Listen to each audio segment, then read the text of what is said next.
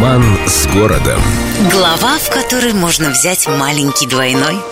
Творческому человеку что нужно? Общение с себе подобными и попить поесть. А если все это в одном флаконе, то творческий человек, он счастлив и доволен. Так у Пушкина была кондитерская Вольфа и Веранже, у Блока кабары «Бродячая собака», а у творцов времен застоя было безымянное заведение на углу Невского и Владимирского.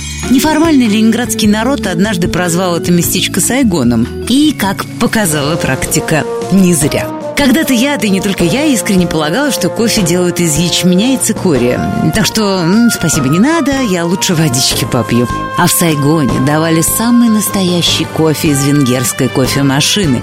И легендарный маленький двойной был настолько хорош, что чашки, в которые его разливали, частенько были покусаны, погрызены. Не остановиться было людям.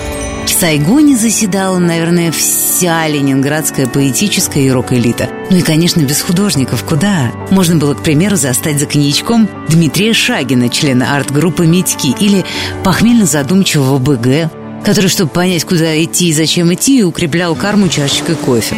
Хиппи, эльфы, темные личности с Рубинштейном публика была самая разномастная, ну и, конечно, сотрудники наших комсомольских, добровольских спецслужб, которые усиленно бдели.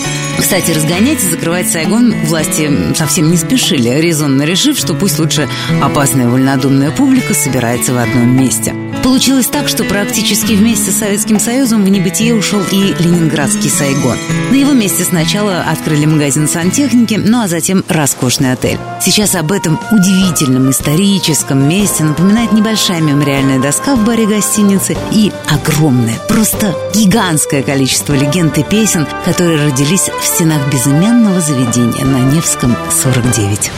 С любовью к Петербургу. Эльдо радио.